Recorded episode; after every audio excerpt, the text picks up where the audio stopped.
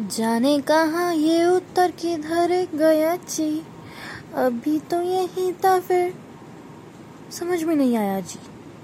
अरे यार, इस प्रश्न का हल ढूंढ ढूंढ के थक गए हो। पर एक बार प्रश्न पे आपने ध्यान दिया है। क्या प्रश्न सही है? क्या प्रश्न महत्वपूर्ण है? क्या प्रश्न आपकी लिए कुछ मायने भी रखता है।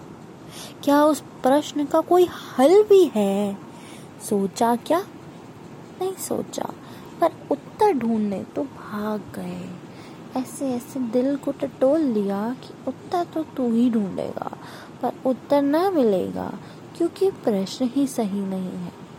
तो जब तक लाइफ में प्रश्न सही नहीं होंगे तो आप दिशाहीन होंगे। सो अगर आप प्रश्न भी आते हैं माइंड में तो उनको भी एक बार अच्छे से जाँच परख कर लीजिए ताकि ताकि समय व्यर्थ ना करिए उत्तर ढूँढने में। अब ये जो है प्रैक्टिकल चीज़ों में बहुत जगह अप्लाई होगा।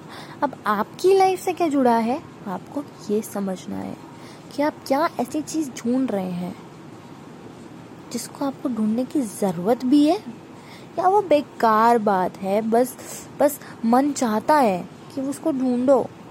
पर असलियत में वो चीज़ मिलेगी नहीं, मिलेगी ही नहीं। अब ये तो आपको अपने लाइफ के अंदर झाँक के देखना होगा।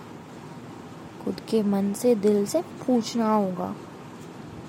हाँ कठिन होगा स्वीकार करना कि वो ज़रूरी नहीं, पर समझदारी इसी में है कि आप उसे छोड़ दें। धन्यवाद।